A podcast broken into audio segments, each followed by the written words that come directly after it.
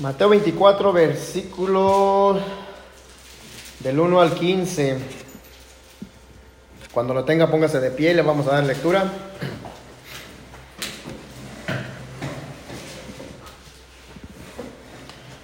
Amén. La palabra del Señor dice así de esta manera, capítulo 24 de Mateo, empezando con el versículo 1 hasta el 15. Dice, cuando Jesús salió del templo y se iba, se acercaron sus discípulos para mostrarle los edificios del templo. Respondiendo él les dijo, ¿veis todo esto? De cierto os digo que no quedará aquí piedra sobre piedra que no sea derribada. Y estando él sentado en el monte de los olivos, los discípulos se le acercaron aparte diciendo, Dinos, ¿cuándo serán estas cosas y qué señal habrá de tu venida y del fin del siglo? Respondiendo Jesús les dijo, Mirad que nadie os engañe, porque vendrán muchos en mi nombre, diciendo, Yo soy el Cristo, y a muchos engañarán, y oiréis de guerras y rumores de guerras mirad que nadie os turbéis, porque es necesario que todo esto acontezca, pero aún no es el fin. Porque se levantará nación contra nación y reino contra reino, y habrá pestes y hambres y terremotos en diferentes lugares. Y todo esto será principio de dolores. Entonces os entregarán a tribulación y os matarán y seréis aborrecidos de todas las, gentes por causa de mi nombre. Muchos tropezarán entonces y se entregarán unos a otros, y unos a otros se aborrecerán. Y muchos falsos profetas se levantarán y engañarán a muchos. Y por haberse multiplicado la maldad, el amor de muchos se enfriará. Mas el que persevere hasta el fin, éste será salvo. Y será predicado este Evangelio del reino en todo el mundo para testimonio a todas las naciones y entonces vendrá el fin. 15. Por tanto, cuando veáis en el lugar santo la abominación desoladora de que habló el profeta Daniel, dice, el que lee, entienda. Oramos. Padre, te damos gracias por tu palabra. Y te damos gracias porque sabemos y reconocemos que tú tienes el control de todo, Padre. Nos ponemos en tus manos. Confiamos, Señor, en que tú nos proteges, nos cuidas, nos guías. Y te damos gracias por eso. Nos ponemos en tus manos. Seguimos confiando y dependiendo de ti, Señor porque sabemos lo que lo que tú haces lo haces perfecto. Gracias.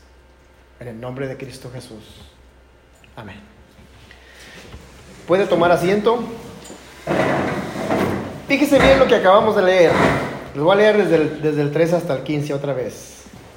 Y estando él sentado en el monte de los olivos, los discípulos se le acercaron aparte diciendo, dinos, ¿cuándo serán estas cosas? ¿Y qué señal habrá de tu venida y del fin del siglo? Respondiendo Jesús les dijo, mirad que nadie os engañe, porque vendrán muchos en mi nombre diciendo, yo soy el Cristo, y a muchos se engañarán, y oiréis de guerras y rumores de guerras. Mirad que, nadie, que, no, que no os turbéis, porque es necesario que todo esto acontezca, pero aún no es el fin. Van cantando. Porque se levantará nación contra nación y reino contra reino y habrá pestes y hambres y terremotos en diferentes lugares. Y todo esto será principio de dolores. Entonces os entregarán a tribulación y os matarán y seréis aborrecidos de todas las gentes por causa de mi nombre. Muchos tropezarán entonces y se entregarán unos a otros y unos a otros se aborrecerán. Y muchos falsos profetas se levantarán y engañarán a muchos. Y por haberse multiplicado la maldad, el amor de muchos se enfriará. Mas el que persevere hasta el fin, este será salvo. Y será predicado este evangelio del reino en todo el mundo para testimonio a todas las naciones, y entonces vendrá el fin.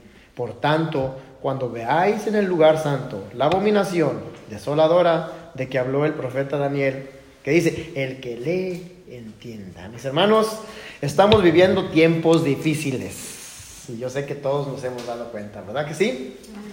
Llegamos hasta el punto donde iglesias han suspendido servicios, donde uh, universidades han cerrado sus puertas, donde ya en los hospitales están, uh, se puede decir que no están aceptando gente. uh, estamos en un tiempo difícil porque podríamos decirlo que, que estamos en un mini caos. Pero ¿qué nos quiere decir con eso? ¿Cómo cree que le, que le, puse el título a este, a este mensaje? Casi le ponía el coronavirus. Pero no. Título de este mensaje, Dios nos está hablando. Dios nos está hablando. Como les dije, estamos viviendo en tiempos finales. Pero eso no quiere decir que ya terminó todo. Al contrario, esto apenas está comenzando. ¿Por qué digo apenas está comenzando? Porque Dios está queriendo que le pongamos más atención a todo lo que nos quiere decir. De antemano sabemos que Dios todos los días nos está hablando, pero como estamos viviendo, con todo lo que está pasando hoy en día, es claro que Dios quiere que pongamos más atención a lo que Él nos quiere decir. ¿Se había dado cuenta de eso? A veces llega la desesperación a nuestras vidas. A veces llega la, los pensamientos, las, las malas, malas ideas a nuestra mente de que qué va a pasar, de que qué vamos a hacer, de que cómo le voy a hacer, de que todo se está acabando. ¿Cuántos han visto las tiendas vacías? A mí me tocó ver algo de vacío ayer que fui a la tienda. Yo no voy a la tienda Se queda, wow. Cuando busca las cosas y no las encuentra. Y nomás dice, aquí estaban. Pero está todo vacío. El puro letrero está. La gente está desesperada. La gente está con una desesperación tan, tan grande que no sabe qué hacer.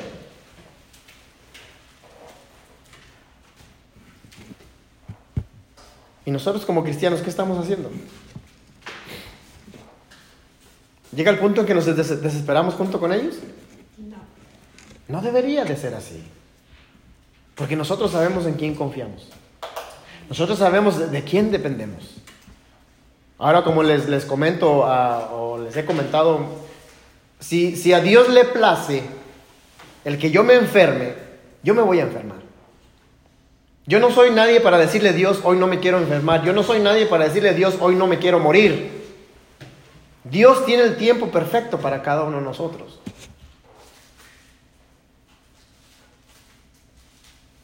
Ahora, ¿cuál es la importancia de todo esto? La importancia de todo esto es que nosotros nos detengamos un momento y nos pongamos a pensar, a meditar y decir, Dios, ¿qué me quieres decir con todo esto? ¿Qué quieres que haga con todo esto? Eso es lo que deberíamos de hacer. Dios nos está hablando. En el versículo 3, fíjese lo que dice, y estando él sentado en el, en el monte de los olivos, los discípulos se le acercaron aparte diciendo, dinos, ¿cuándo serán estas cosas y qué señal habrá de tu venida y del fin del siglo? Al igual que los discípulos, nosotros también a nuestra manera le estamos preguntando a Dios, ¿cuándo será el fin? Pero al parecer vemos que no nos da respuesta. ¿Por qué será? Porque no tenemos una buena relación con Dios. No quiero decir que no oremos, que no, no leamos, que no vengamos a la iglesia. No. Pero como Dios nos conoce, Dios sabe qué clase de relación tiene con uno o uno con Él. Dios nos, nos responde, solo que nosotros queremos ver, palpar y sentir con claridad las respuestas que Dios tiene o que Dios nos está dando día tras día. Vemos en Marcos capítulo 8 versículos 11 y 12 que dice, vinieron entonces los fariseos y comenzaron a discutir con él pidiéndole señal del cielo para tentarle. Y muchas veces nosotros somos de esa manera. Señor, ándale, dime. A mí me gustaría saber, para así de esa manera yo poder prepararme. Pero necesito que me lo digas. El 12 dice, y gimiendo en su espíritu dijo, ¿por qué pide señal esta generación? De cierto os digo que no se dará señal a esta generación. Porque él sabía, él los conocía. Al igual que a nosotros, Dios nos conoce. Y muchas veces nosotros cuestionamos mucho a Dios. Muchas veces nosotros nos ponemos como, como niño berrinchudo. Ay, que Señor, que por qué me haces esto. Ay, que Señor, que por qué no me haces saber esto. Dios sabe los planes que tiene para nosotros. Pero nosotros muchas veces somos de esta manera. Como les dije anteriormente, si a Dios le place hacer lo que quiere hacer con nosotros, podríamos decir nosotros como cristianos, como hijos de Dios, que se haga su voluntad. Yo creo que sí. Que como decía el apóstol Pablo, es mejor estar ya en su presencia. Estar pasando por toda esta clase de situaciones. Pero también su palabra dice que aún no es el fin. Así que no nos desesperemos, no nos alarmemos, sino que tengamos paciencia. Que esto nos ayude a, poder detenernos, a poder meditar, a poder, a poder enriquecer nuestra relación con Dios el cual muchas veces no lo hacemos. ¿Por qué? Porque nos, envolvemos con toda la locura que está pasando en el mundo, con todo este alboroto que está pasando alrededor. Lucas 12, 54, 56 dice, decían también a la multitud, cuando veis la nube que sale del poniente, luego decís, agua viene. Y así sucede. Y cuando sopla el, viento del, del sur, decís, hará calor. Y lo hace. El 56 dice, hipócritas, ¿sabéis distinguir el aspecto del cielo y de la tierra? ¿Y cómo no distinguís este tiempo? ¿Por qué no nos queremos dar cuenta de que esto, bueno, ya fue la voluntad de Dios de, de todas las personas que han muerto con este virus? Pero Dios no se equivoca. Ahora sí, hay que tomar precauciones, no digo que no, ¿verdad?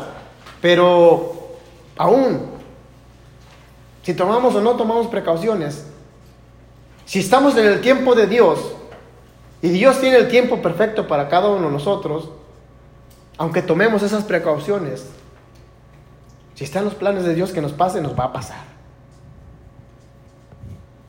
Pero como dice aquí, cuando vemos allá las nubes bien bonitas, ay, va a llover. Y llueve.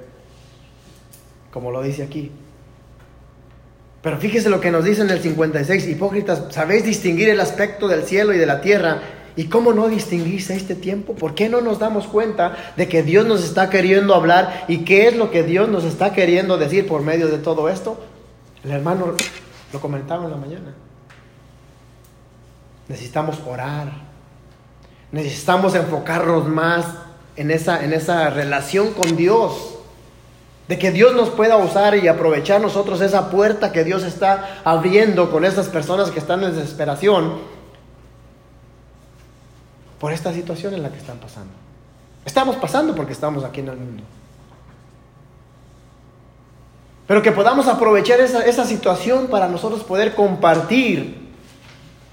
Yo sé que todos alguna, en alguna vez sentimos miedo de morirnos. Y más la gente que no conoce de Dios. Pero esa es la oportunidad que Dios nos está dando a nosotros. Veámoslo de esa manera. Que no nos aterremos, que no nos, nos llenemos de pánico, sino que al contrario. Gloria a Dios porque estás abriendo esa puerta. Voy a compartir con esta persona. Voy a compartir con mi vecino, con mi compañero de trabajo, con quien se me ponga enfrente. Porque ahorita donde quiera no se habla de otra cosa. ¿Estamos listos? ¿Estamos preparados para servir? Yo sé que sí. En el 4 y 5 dice, respondiendo Jesús les dijo, les dijo, mirad que nadie os engañe, porque vendrán muchos en mi nombre diciendo, yo soy el Cristo, y a muchos se engañarán. Y eso ya lo hemos estado viendo. Ya nos hemos dado cuenta de todo eso. Dice, también nos da advertencias de los falsos seguidores de Jesús. Que nadie os engañe.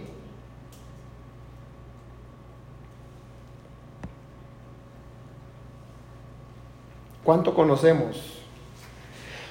¿Y cuánto sabemos como para darnos cuenta que Dios nos está advirtiendo? Y nos está diciendo que tengamos cuidado y que tomemos en cuenta todo lo que está pasando. ¿Hemos llegado a ese punto donde nos hemos dado cuenta de que Dios quiere hacer algo? Meditemos en eso.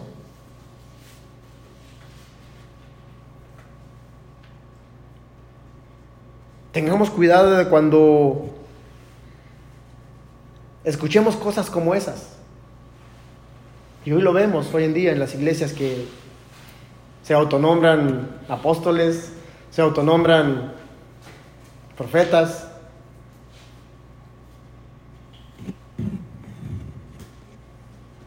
Y sabemos bien que en estos tiempos ya no debe de haber todo eso. Pero lo que pasa es que estas personas están ahí porque la gente no lee la Biblia, no se instruye y por eso se dejan llevar por lo que estas personas les dicen. Y es cierto, y se los comentaba la, vez pasada que, tuve esa conversación con esta persona. ¿Y qué es lo que vemos con esta, esta persona que está en la cárcel? ¿Quién era él? ¿Cómo lo tienen a él? ¿O cómo lo tenían? No sé si todavía. Porque no leen la Biblia. Entonces tengamos cuidado. Jeremías 29, 8, 9 dice, porque, si, porque así ha dicho Jehová de los ejércitos Dios de Israel. No os engañen vuestros profetas que están entre vosotros, ni vuestros adivinos, ni atendáis a los sueños que soñáis, porque falsamente os profetizan ellos en mi nombre. Dice, no los envié, ha dicho Jehová.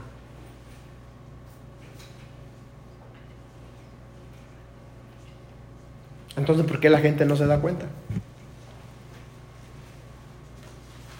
En Mateo 24, 24 dice, porque se levantarán falsos cristos y falsos profetas y harán grandes señales y prodigios, de tal manera que engañarán, si fuere posible, aún a los escogidos. ¿Cuántos han visto en redes sociales que a veces ponen que en el cielo se apareció la imagen de, de Jesús en las nubes o que cosas como esas?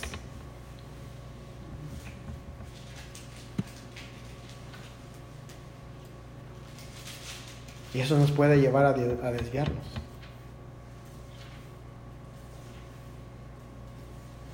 Ahora una relación con Dios siempre tiene que ser individual. Dios está aquí, claro. Pero para, para, conservar y mantener una relación con Dios tiene que ser entre la persona y Dios. De esa manera es como Dios puede obrar también. No digo que no puede obrar andando en la calle, claro que sí. Pero de nosotros, de nuestra parte, tiene que haber una, buena relación con Dios. De que donde quiera que andemos, yo sabemos que Él nos cuida, nos protege, nos guía. Él nos usa. Pero a veces nos quiere usar, pero nosotros no, no podemos escucharle. Versículos 6, 7 y 9 dice, y oiréis de guerras y rumores de guerras, mirad que no os turbéis, porque es necesario que todo esto acontezca, pero aún no es el fin.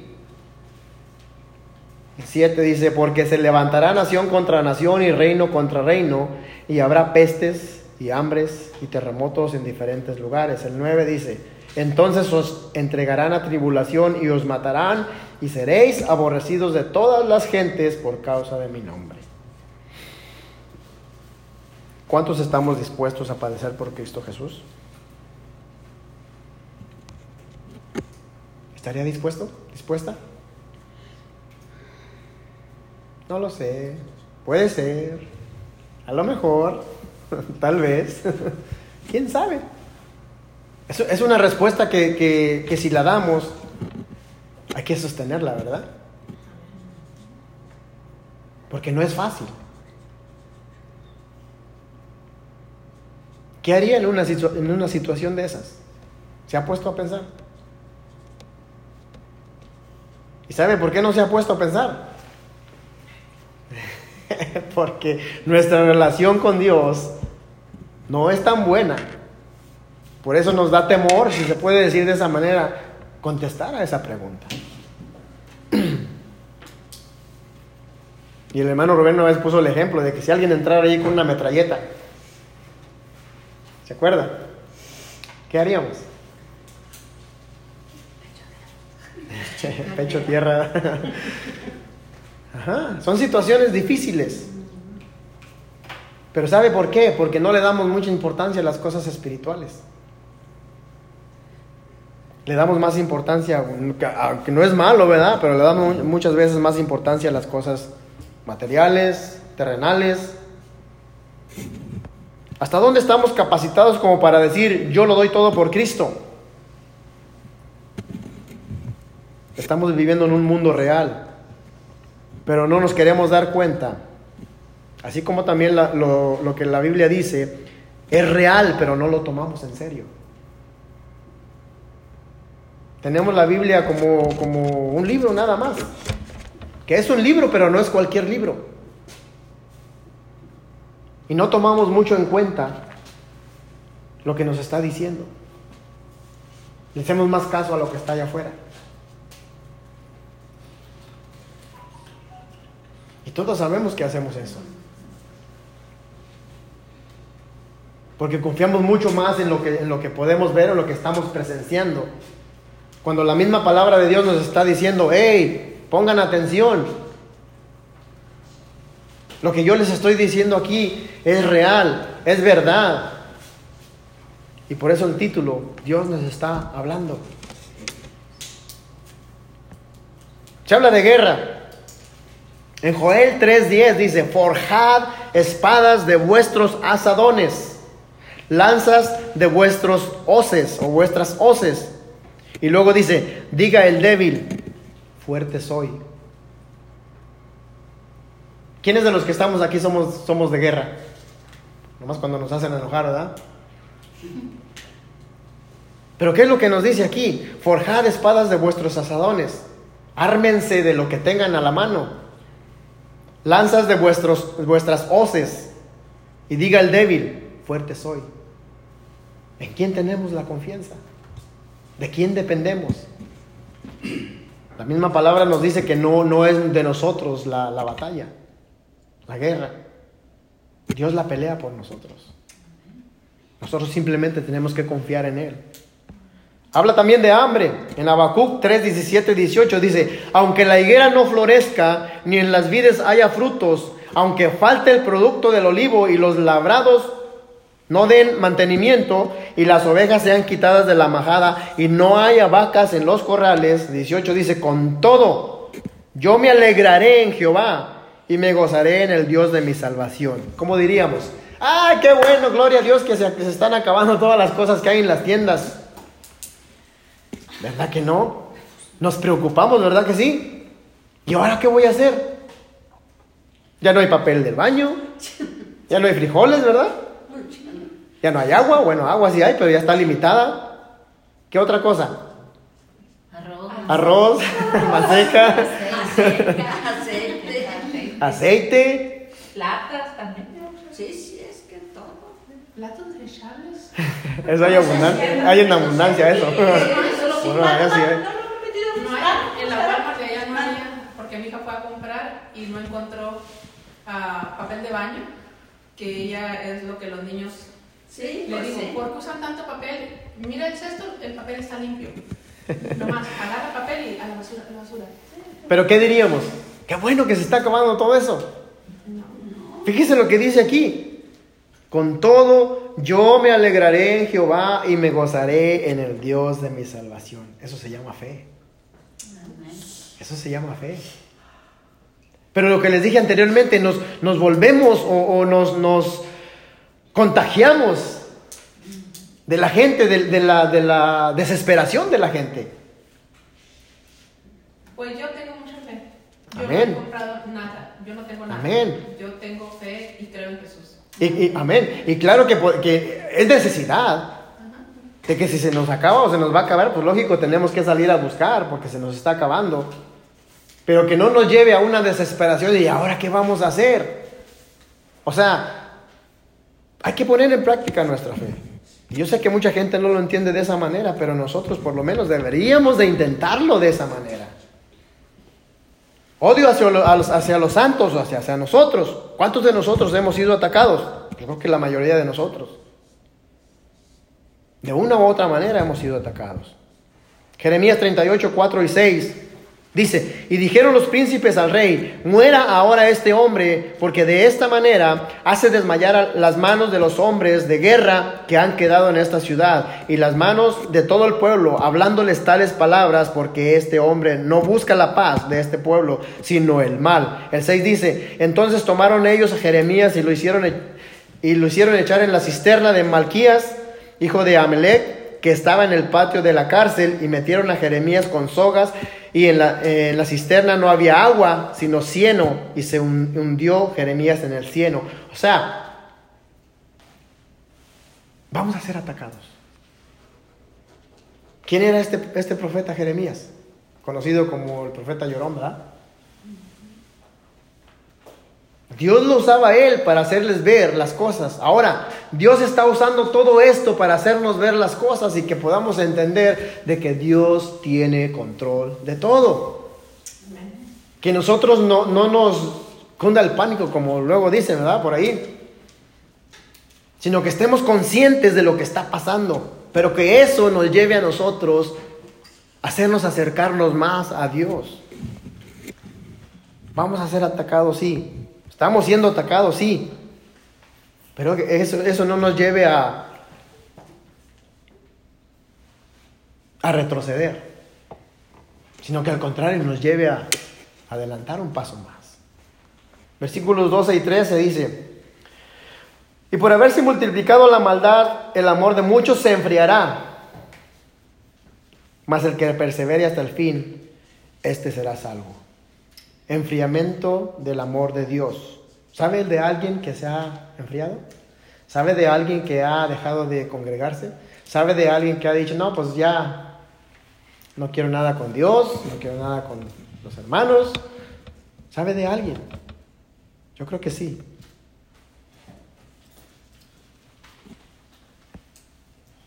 En Oseas 10.2 dice, está dividido su corazón. Ahora serán hallados culpables. Jehová demolerá sus altares, destruirá sus ídolos. Fíjese bien lo que dice, está dividido su corazón. ¿Por qué la gente tiene que enfriarse? ¿Por qué la gente tiene que de- dejar de, de congregarse? ¿Por qué la gente tiene que dejar de, de- de orar?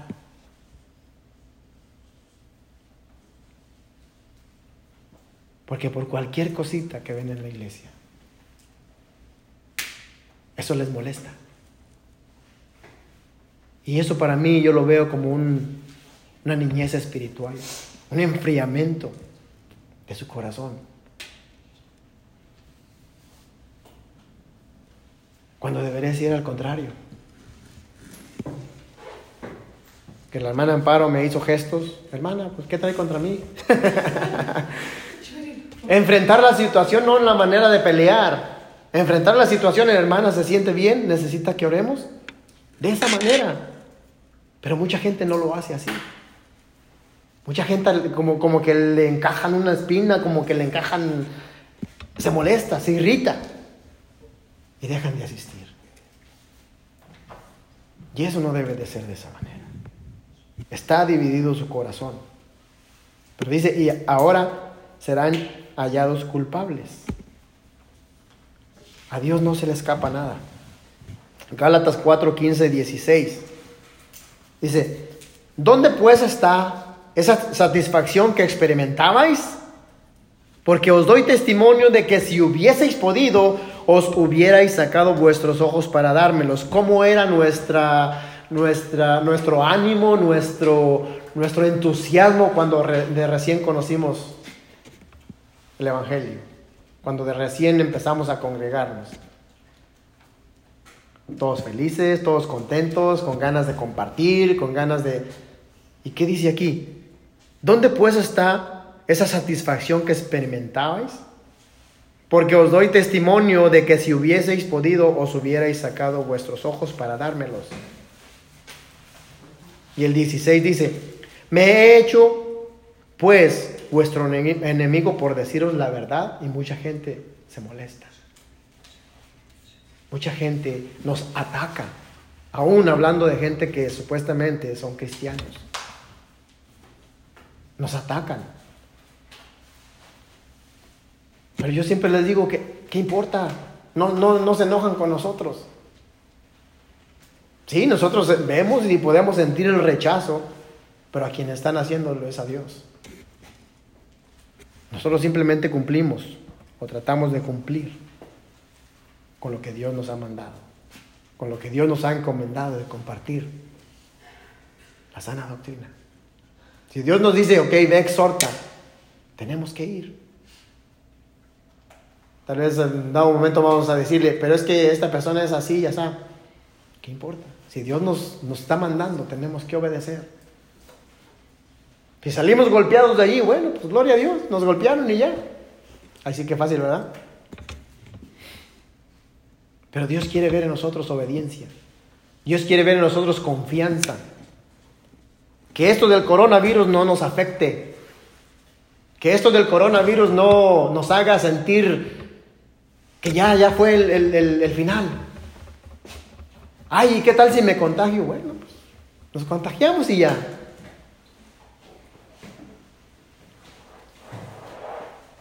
La gente está diciendo, no, pues que no nos podemos tocar y que no, ni uno mismo se puede tocar la cara.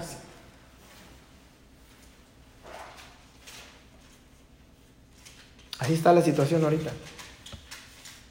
Entonces, ¿qué vamos a hacer? ¿Cómo vamos a actuar? Aprovechemos esa oportunidad que se nos está abriendo. Que cuando vengan a nosotros, oigan que esto y que el otro, y ustedes, ¿por qué no este? Díganle, yo sé en quién confío. Ay, pero que ustedes están locos, no importa. Prefiero estar loco a estar desesperado. No va a ser fácil,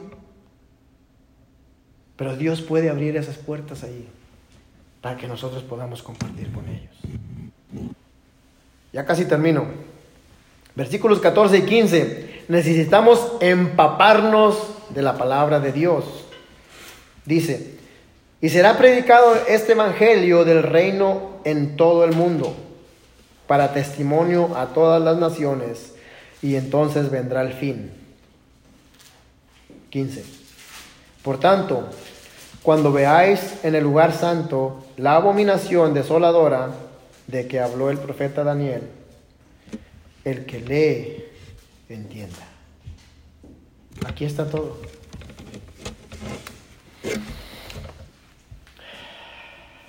Todos tenemos un libro de estos.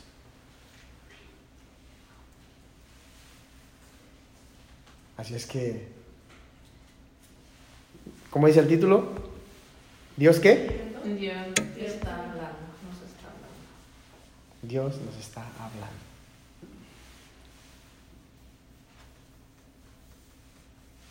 Tomemos cartas en el asunto. Confiemos en Dios.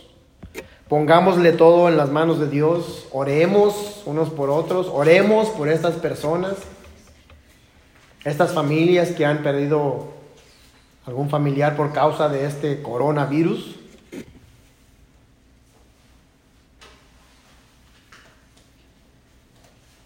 Que nosotros podamos hacer la diferencia allá afuera.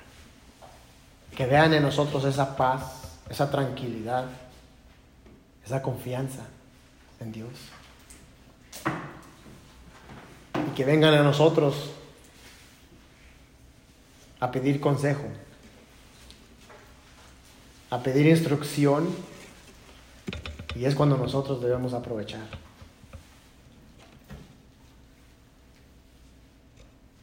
¿Cuántas personas irán a escuchar palabra de Dios por medio de todo esto que está pasando? Yo no lo sé.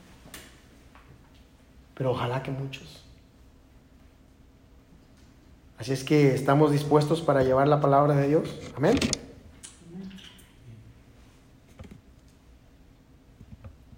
Debemos estar dispuestos, debemos estar preparados para llevarlo a cabo. Oramos. Padre, te damos gracias por tu palabra. Te damos gracias por todo lo que estás haciendo que pase. Porque con un propósito lo estás haciendo. Muchos dicen que el gobierno lo está haciendo.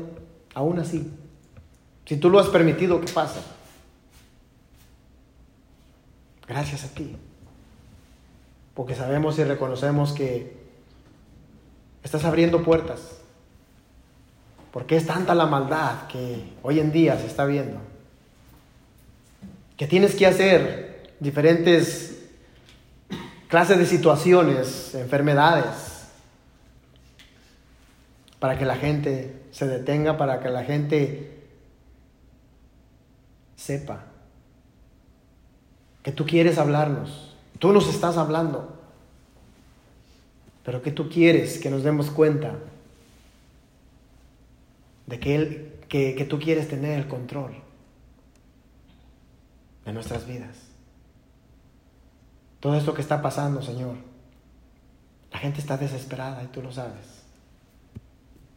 Que permita, Señor, que nosotros podamos estar atentos a donde tú, no, tú nos quieras llevar a compartir de tu palabra.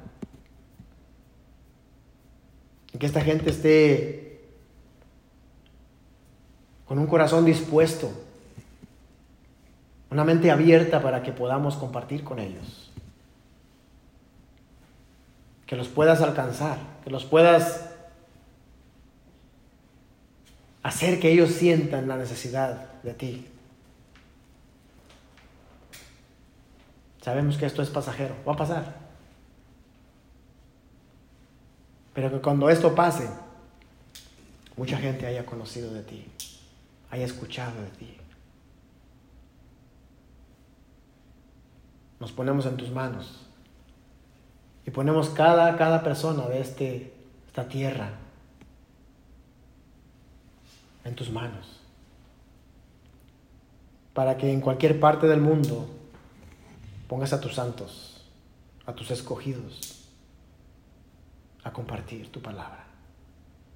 Gracias, porque nos has dado el privilegio de ser parte de tu reino. Oramos por todo este, esto que está pasando. Oramos para que tú tomes el control. Que todo esto termine pero que termine con ganancias, ganancias espirituales. En el nombre de Cristo Jesús ponemos todo esto en tus manos. Amén.